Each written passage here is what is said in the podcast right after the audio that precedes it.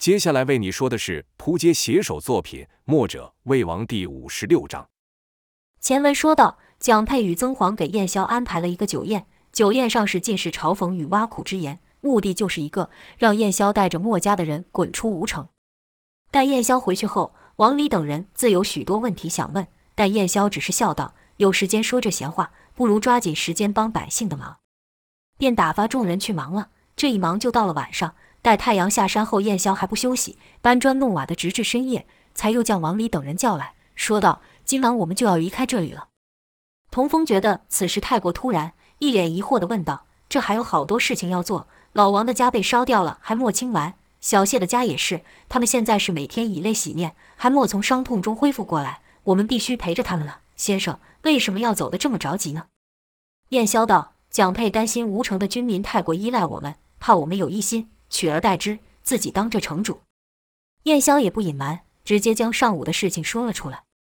童风说道：“这这都在胡说什么？这根本就是他们两人的乱猜乱想而已，一点真凭实据也没有。”燕霄摇头道：“也不是说没有，吴城的军校于此战中伤亡惨重，剩不到原本的三成，民兵的人数反而愈来愈多。如果民兵造反起来，那确实不妙。”童风道：“百姓好好的，怎么会造反？他们根本没有理由这么做呀。”燕霄道：“这不是有没有理由的问题，而是有没有能力，做不做得到的事情。”百姓现在很是依赖我们，他们说我们笼络了民心。童风道：“百姓自然信任我们了，我们为了他们而拼命，这不是很正常吗？”燕霄正色道：“那此刻若是我们登第一呼说，这城以后就归我们了，你们便由我们来保护。百姓们因为拥戴我们，真要我们当此城之主，把蒋佩给赶下台，岂不也很正常吗？”童风闻言大惊，说道：“这不，我们可没有这个意思。”燕霄才又温柔说道：“风儿。”这下你明白他们在担心什么了吧？我们既然有这个能力，做事就得更加小心。像那曹廉与程旭说的，墨家的名声将再次名震天下。名声这东西要是没有，我们墨家人就只是一群让人头痛的人。没有名声，百姓自然不会信任我们，军校也不会信任我们。可同样的，名声也是我们的一个枷锁。为了维护着名声，我们就必须被人怀疑，遭人质疑，这也是名声所带来的影响。风儿啊！其中道理一言两语是说不明白的，希望你日后能好好琢磨，拿捏好分寸。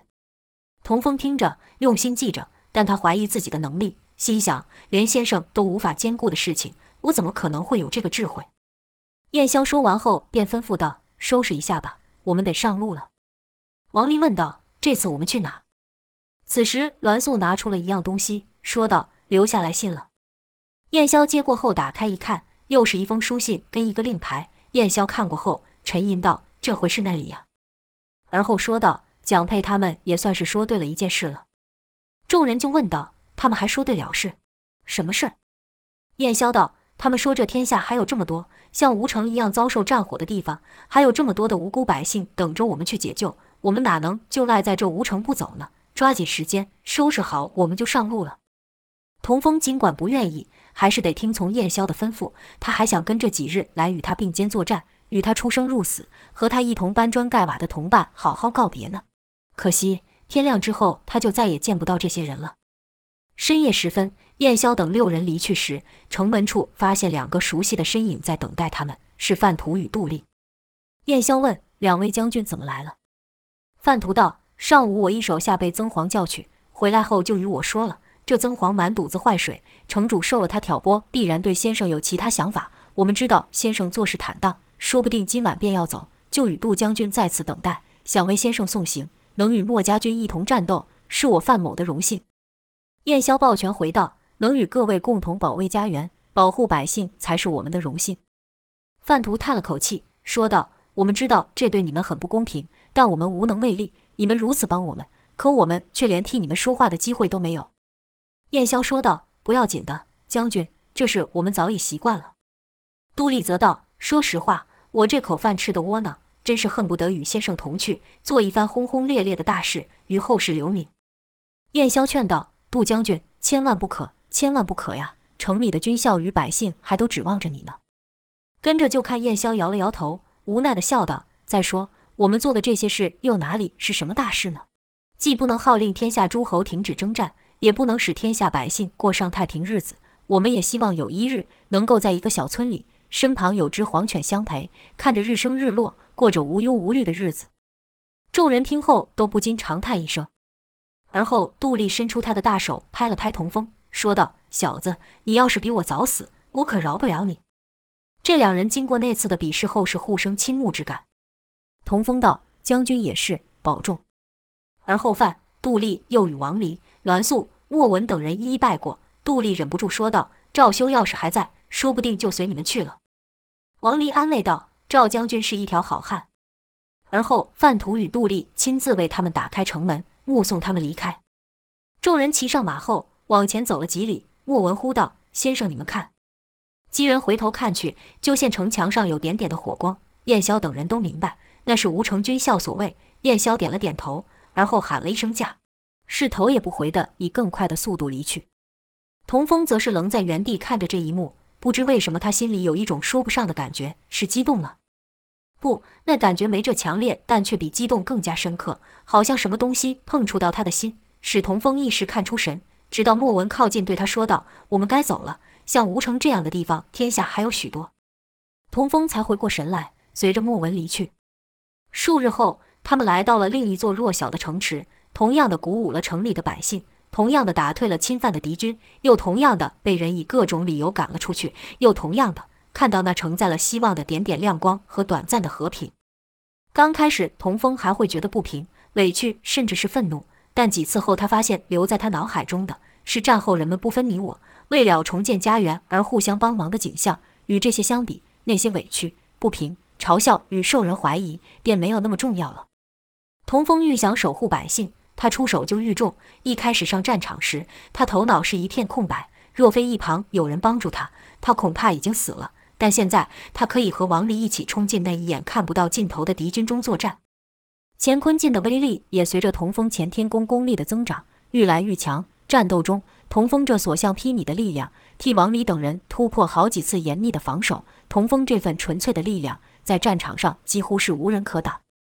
如此，童风随着燕霄等人救了一城又一城的百姓，也拯救了许多逃难的百姓以及被俘虏的百姓。直到一次，童风在难民群中听到有个熟悉的声音，这声音不大，但却是童风寻找许久的声音。童风是立刻拉住缰绳，来回在难民中寻找那发声之人。没多久，那声音又喊道：“师弟，是我呀！”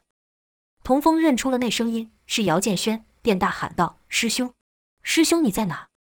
人群中有一人高举手喊道：“师弟，真的是你呀！”童风看着人身穿破衣烂衫。墨家人的衣服已经够破了，可与这人的衣服一比，那还算干净许多。可那人虽然穿着破烂，头罩粗布，但当他将脸露出时，却是这么的俊朗，这么的英气。这人不是旁人，正是童风当初寻找多日不见的师兄姚建轩。童风立刻催马到姚的身前，一脸不可置信地说道：“师兄，真的是你？你不是被殷万清给抓走了？”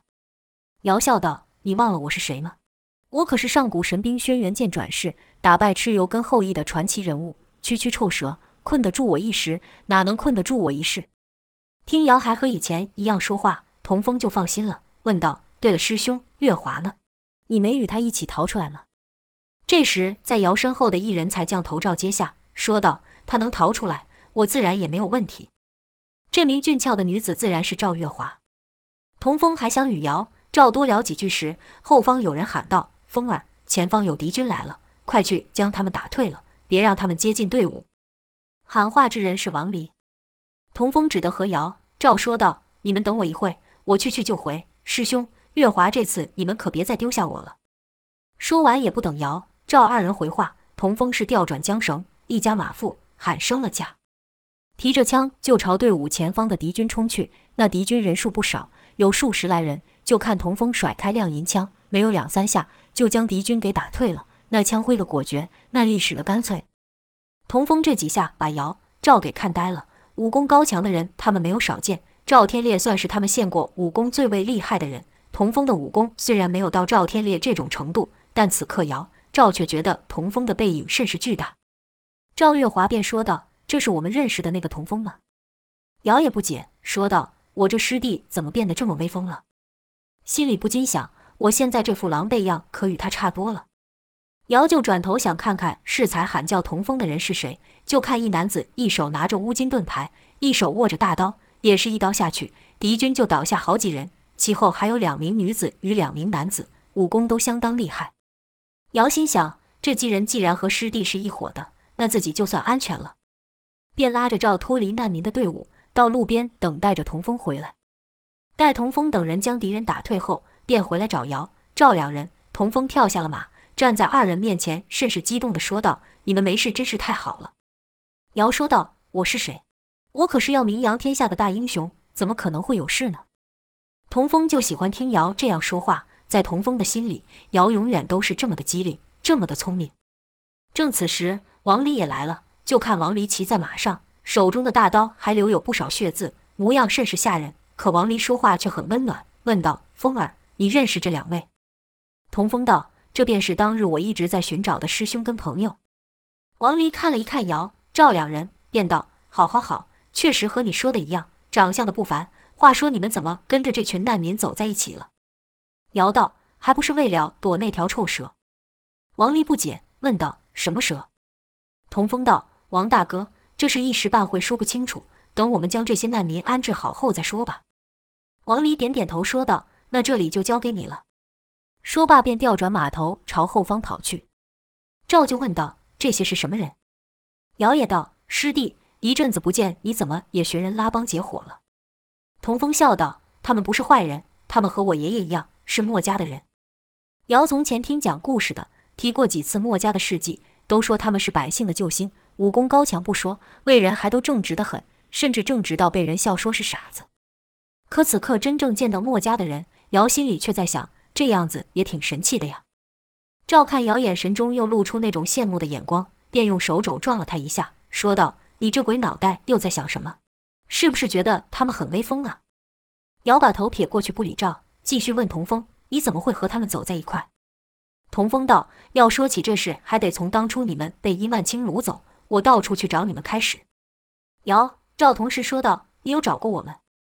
童风道：“我自然有，可没有找着。”误打误撞下就遇上了他们。这时突然有个难民喊道：“哎呀，我这脚拐了，不行了，走不动了，谁来帮把手？”童风便道：“师兄，月华，我们正要赶去前面一座城池，你们与我一起来吧。到时你再和我说你们是怎么摆脱那条臭蛇的。这马留给你们，我先去帮那人。”说话时，童风紧握着瑶的手，瑶从童风的手上感到童风那炙热的情感，童风是真的很高兴看到他们俩人平安无事。姚点了点头，说道：“好，你先忙去吧。”如此，童风便跑去帮助那位难民。待童风走后，赵问道：“现在呢？”就看姚耸了耸肩，说道：“跟着去吧。”待姚、赵随着难民要走进城时，城墙前就听到百姓的欢呼声：“墨家军来了！墨家军来了！”有人道：“最前面的人是不是就是燕萧、燕大将军了？看起来就好厉害，有他在，敌人肯定不敢再来了。”又有人喊道：“那使双刀的，就是胡安，胡大将军吗？我听说他的武艺可是一点都不输燕大将军呢。”旁有一人道：“那拿乌金盾牌的是王林，王将军吧？听说经过他的训练，寻常老百姓也能与军校并肩作战呢。”再来出现女子声音，尖叫道：“那就是栾素跟莫文两位女将军吧？听说他们可是一点也不比男人差呢。”另一女子说道：“何止不比男人差？听说栾将军一招。”就把一位大将军给打倒了呢。跟着就多位女子说道：“如果我们也能和他们一样，肯定不会有人敢小瞧我们。”在这几人走过后，便轮到童风了。就看他正扶着几名伤者经过，不少人就议论道：“这位小将军该不会就是传说中的那位英雄吧？”有人是直接喊道：“童将军！”童风听到喊声就看了过去，那人见童风回头，赶忙朝他挥挥手。喊话之人也是一个少年，就听他喊道。我长大也要和你一样，童将军，你就是我心目中英雄，大英雄。童风只是朝那少年尴尬地笑了笑，并没有多说什么。原来这群难民原本住在一个小城，是这座大城的附属城。当小城听到有人要来攻打他们的时候，百姓们便想逃到大城避难，如此那小城便送给了敌人。可敌人进入小城后，发现城里是什么东西也没有，百姓们早收拾得一干二净，别说一粒米了。连一滴水也没有留下，所以敌人便追了上来。敌人刚与保护难民的军校交手没多久，燕萧等人便赶到了。如此童风才会与混于难民的姚赵二人相遇。这座大城的城主甚是认同墨家，早早便率领官员于街上迎接燕霄等人进城后，事立刻被城主给请去。城主向燕霄等人请教了许多问题，几人一聊就聊到了黄昏。城主才说：“哎呀，我见到先生与墨家子弟太兴奋了，这一讲居然把时间都忘记了。各位这一路奔波，想必是累了。本来手下建议我摆下一桌大宴为先生接风洗尘，但我知道先生推崇节俭，不好铺张，便没有让人这么做。先生不会见怪吧？”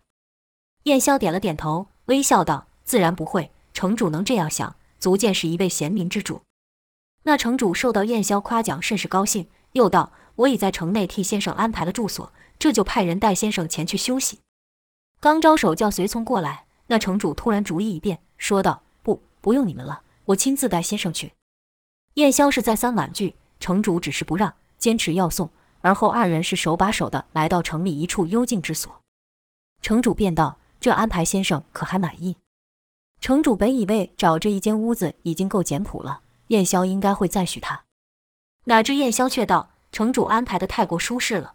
其实我们几人只要在街上随便找个客栈就行了。”城主说道：“这可不行，这样人家岂非要说我慢待先生，让我落了个不尊重贤士之名？”燕霄见这城主甚是有心，也不好一直坚持己见，便说道：“既然如此，那我们就恭敬不如从命。”听从城主安排了，城主这才笑道：“好好，请先生好好休息，明日再与先生请教。”待城主离去后，童风便想赶紧去找姚赵，其实哪用去找姚赵二人就在街角处等着呢。童风赶忙上前，没有等开口，姚就先说道：“这座城的主人也太寒酸了吧！对百姓的救命恩人，举世闻名的大英雄，居然就给了这样的安排。”童风道：“是先生不喜欢铺张才如此的。”姚道：“墨家人就是太客气了，要我的话就要住在最显眼的地方，让全城的百姓都认识我，知道我就是救世主，让人天天叫我英雄，那才叫过瘾。”赵说道：“得了吧你，瞧瞧你现在这样子，比难民还像难民，还就是主力。”几人一边说话一边就进了屋。姚虽然是这样讲，但从前只听过墨家的名，今天是真正看到墨家的人，心情也甚是激动。童风领着二人进屋后，莫文便问道。这两位是，童风便对众人介绍道：“这位就是我常提起过的我师兄姚建轩，这位是赵月华。”童风话刚一说完，姚便立刻拱手对燕霄等人说道：“久仰，久仰。”这也是他听说书的人说，高手相遇都会这样子客套一番，便不自主地坐了起来。只是以他这个年纪说这客套话，不免有些奇怪。赵月华倒是显得比姚要沉得住气，只是和众人点了点头。燕霄看了一眼姚建轩，只觉得这小子生得确实是好看，而且甚是机灵的样子，和童风的性子颇为不同。又想到冯继子居然会主动收姚卫徒，那这小子的悟性与资质自然是极高的。再看赵月华，虽是女子，但是一脸英气，像是与九黎中长大的关系，举手投足间带着江湖气息，看起来甚是骄傲。这气质倒是与栾素有几分相似。燕霄说道：“风儿常提起你们，今日一现。”确实不凡，我想我明白冯兄什么会收你为徒了。至于赵天烈的千金内，更不用说了。九黎虽然做了许多事，但大体而言还算是好的。燕霄后面那话是看着赵月华说的。待燕霄说完后，姚便道：“你怎么知道师傅说我是百年难得一现的奇才？”冯继子是有称赞过姚，但可没有姚说的这么夸张。再说燕霄只是说他不凡而已，也没说他是百年难遇的奇才，所以燕霄没有回话，只是微笑点头。赵月华听到他爹的名声，连这位天下闻名的人物也晓得。虽然燕霄刚才说的话有所保留，但也甚是得意。赵月华知道他们九黎顶多就是一方之霸，但墨家那可是天下闻名的流派。要论起势力与名声，九黎可无法与墨家相比。胡安也是两眼在摇赵二人身上转来转去，好奇这两人到底有多特别。他知道赵天烈练的一门极为厉害的武功，便想这功夫不知道会不会传给他的女儿。王离则是说道：“当初风儿要不是为了寻找你们，我们就不会相遇。说起来，二位可算是将我们与风儿牵起的一条线呢。”莫文没说话，两眼也是一会看向姚，一会看向赵，但大多数的目光是停留在姚的身上。莫文没有见过像姚长的这般好看的少年，和他那潇洒不羁的样子。先前又常听童风说他如何厉害，不自觉就多留了心。姚对莫文这年纪的女子有吸引力。对栾素可就没有了。栾素反而更欣赏赵的傲气，是日看赵玉顺眼。既然提起了冯继子，尧就向童风问道：“对了，师傅呢？师傅也来了吗？”童风摇了摇头，说道：“当你们被殷万清掳走的时候，我就回去找过师傅了，但洞里面是一个人都没有。”尧就奇怪了，皱眉道：“一个人都没有？这不可能啊！要说你回去的时，师傅刚好出游去了，还有可能，但大牛也不在，他不是绝对不会下山的吗？这可就奇了，会不会是你回去的时候，师傅刚好带着大牛出去呢？”童风回：“起初我也是这样子想，可我等了几日也不见人影。”而且到处都积满了灰尘，尤其是大牛的水果都放到烂掉了。尧道：“这可真是奇了，那水果大牛是每天都会拿来擦上一遍的，他会去哪呢？”尧也和童风一样，想不出冯继子与大牛为何会不见，但还有件事是让童风挂心的。就听童风说道：“师兄，当初你们被殷万清掳走后，到底去哪了？看你们混在人群里，那就表示你们是趁他不注意的时候逃出来的，对吧？”姚道。殷万清这家伙虽然会使些小手段，但要比头脑，他哪里是我的对手？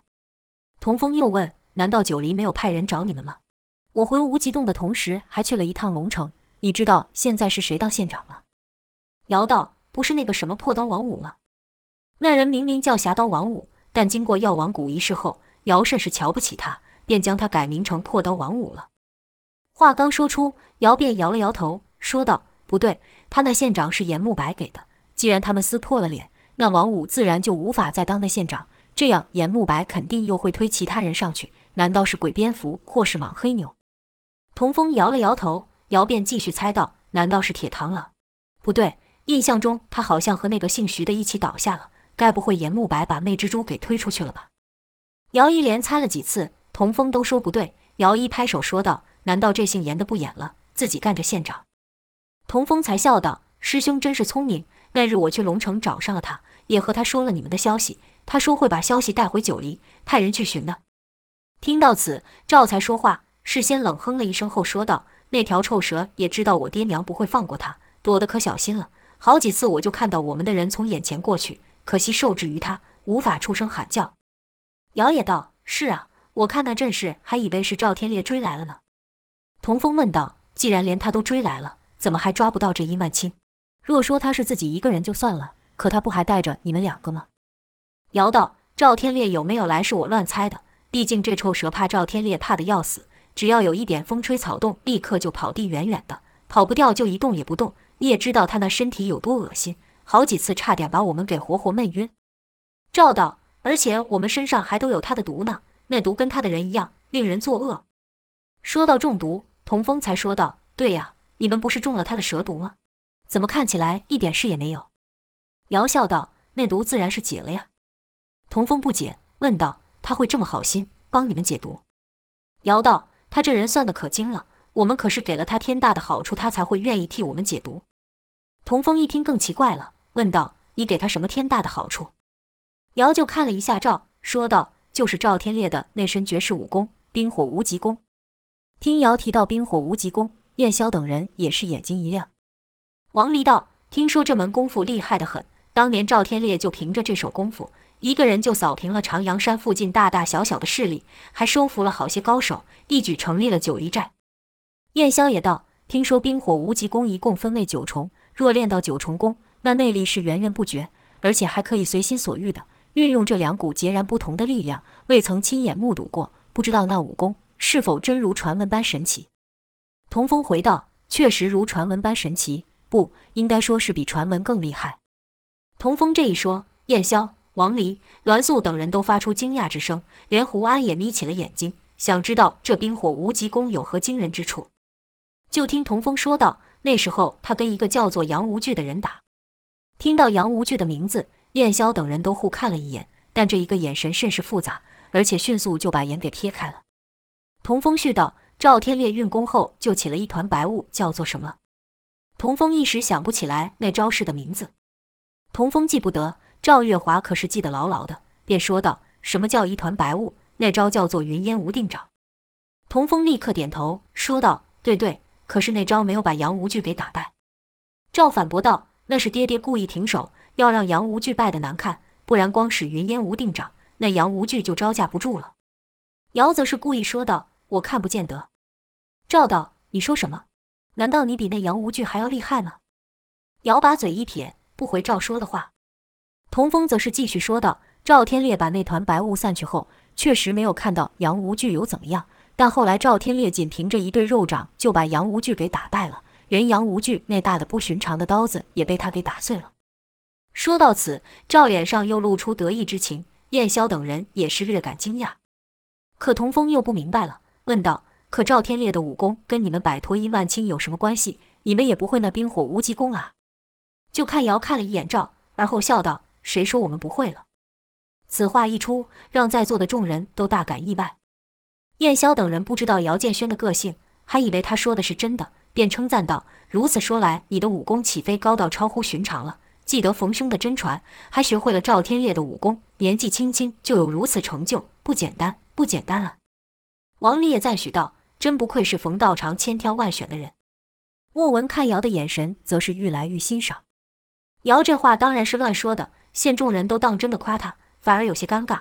他便朝赵看去，希望他能帮忙说一些。赵却给他了一个轻蔑的眼神，像是在说道：“吹，你就吹吧，我就看你能骗多久。”童风也道：“师兄，你可真是愈遇险境，愈有奇遇啊！我记得当日你还受炎阳尽焚体之苦，没有想到被殷万清掳去。这一回，你居然是神功有成。我就想说，你的气色与之前是大不相同。”姚心想：再不说真话，这牛皮就要吹破喽。便轻咳了几声，说道：“各位可能刚才没听清楚，我不是说我会，我是说我们会。”莫文就奇怪了，问道：“难道这门武功还能一人练一部分，再合起来使的吗？”赵就对莫文说：“他说的话你不能全信，里面要有个六成是真的就不错了。”姚哼了一声，但他也知道此事要不说清楚，在这些前辈面前，自己形象就大打折扣了，便转移话说道：“我说的话也不算错。”不过这话要说清楚，还得从当日我们被殷万清掳走开始。却说那日殷万清带走姚建轩与赵月华后，躲到哪里去了？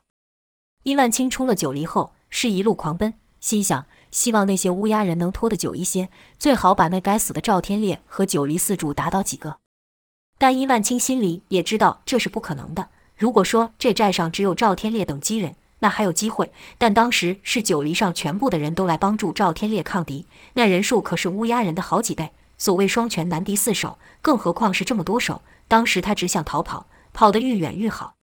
但对九黎的地形，殷万清也不熟悉。跑过一片丘陵地后，现是一片平原，根本没有藏身之处。刚好不远处有三人骑着马经过，殷万清也不管来的是九黎的人还是其他不相干的人，直接过去挡道。马上的人奇怪。尤其是殷万清身上还缠着两人，便问道：“你要干什么？”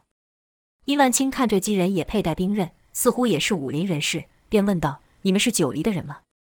有人回道：“我们不算是九黎的人。”那人话还没有说完，殷万清就突然出手，以缠蛇手盘住那人的脚，跟着猛力一拉，就将他从马上拽了下来。紧接着就是一记重击打在那人的天灵盖上，那倒霉之人是当场惨死。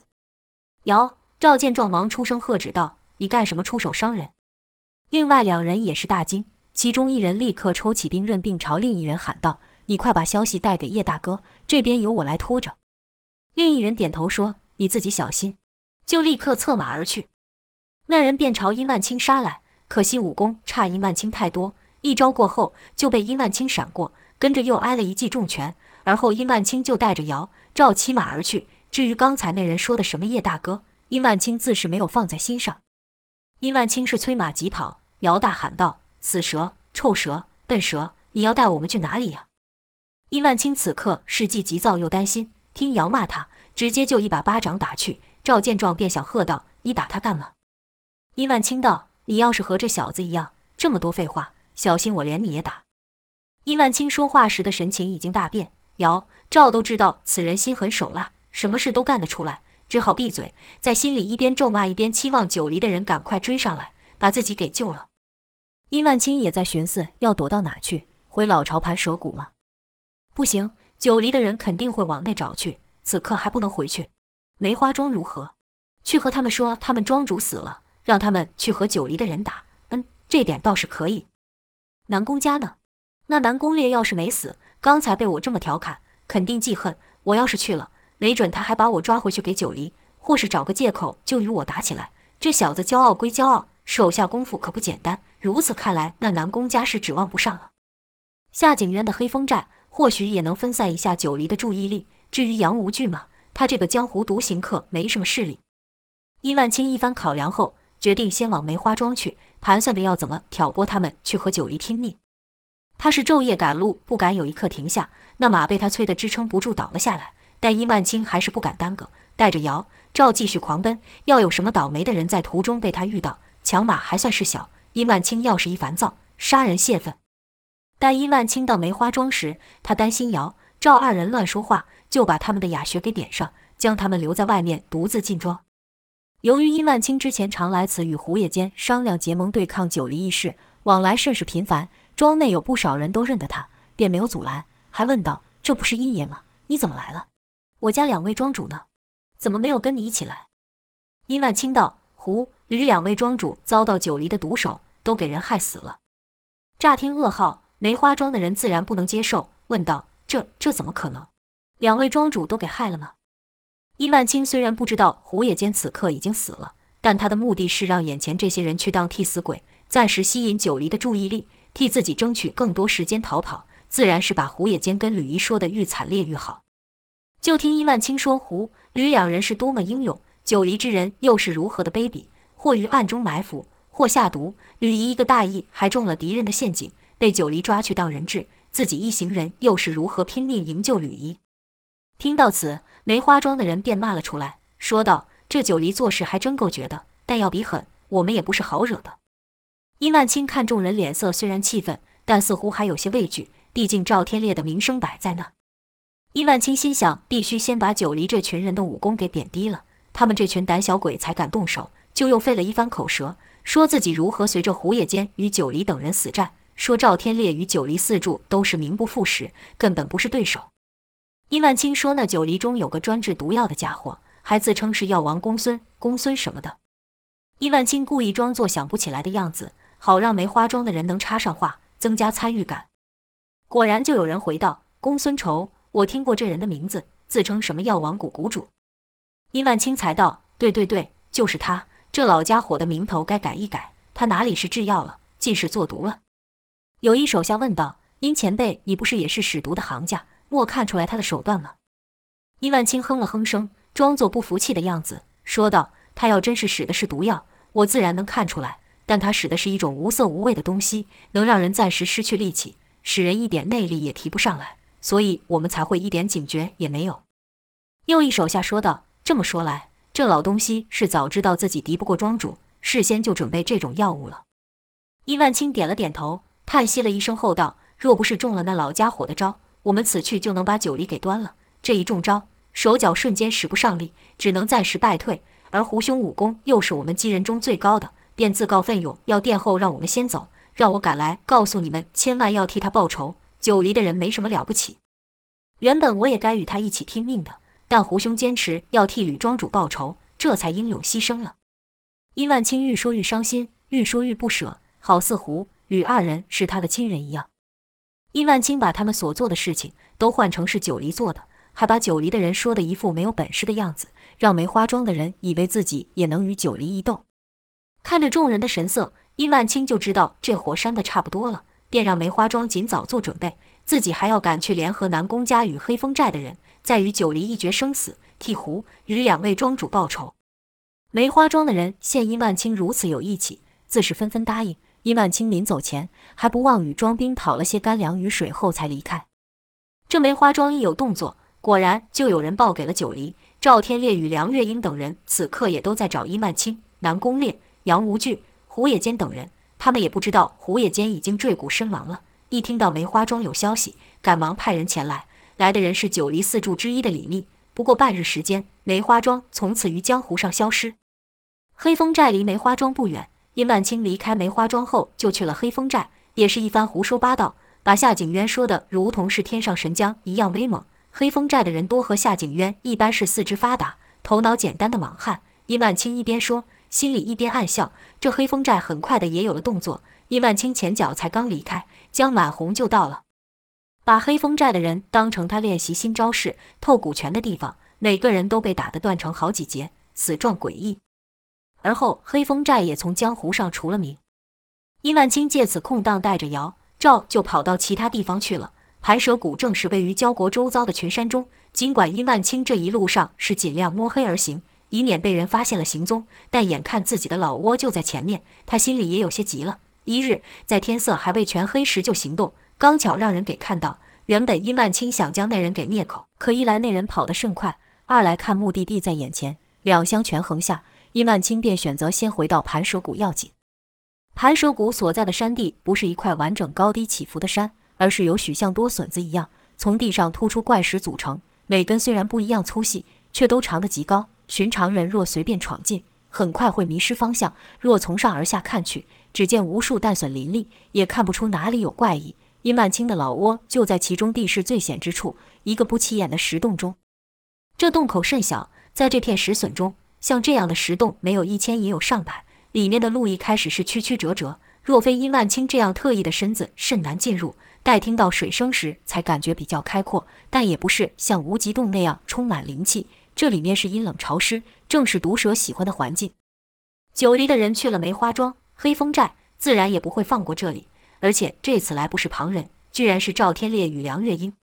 赵梁二人恼殷万清掳走赵月华，所以亲自赶来。尽管梁月英认为以殷万清的性子，应该会料到自己等人必然会来此地，而不敢回来。哪知殷万清此刻就在他们的脚底下。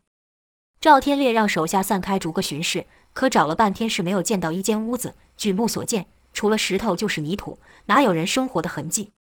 聪明如梁月英也想不到有人能够长期生活在阴暗闷湿的地底下。赵天烈寻找不到赵月华，一怒之下就拿这些蛋笋出气，一催炎阳劲将好几根石笋给打断。原本赵天烈还以为这些石笋内会有什么玄机，比如里面是中空可供人通过之类，但打断石笋后甚是失望，因为石笋内是扎扎实实的泥沙。赵天烈大怒道：“该死的殷万清，你就是躲到天涯海角，我也会把你给找出来。”赵天烈不知道的是，他这蕴含内力的一声怒喊，把在地下的殷万清可吓得不轻，两手已经不光是捂住赵姚两人的嘴了，而是放在他们的咽喉，只要二子喉头一动。那声音恐怕还没发出，这小命就要去了。赵天烈大喝过后，又打断了几根石笋，地面上传来隆隆的沉重闷响。伊万青是差点就死在了赵天烈的手上。那时赵天烈还没有对他使上全力呢。此刻看赵天烈居然有破石开山的能耐，伊万青虽然藏身于地底，但也是吓得冷汗直冒，心里暗叫道：这赵天烈真是个怪物。上次没死在他手里，纯粹是侥幸。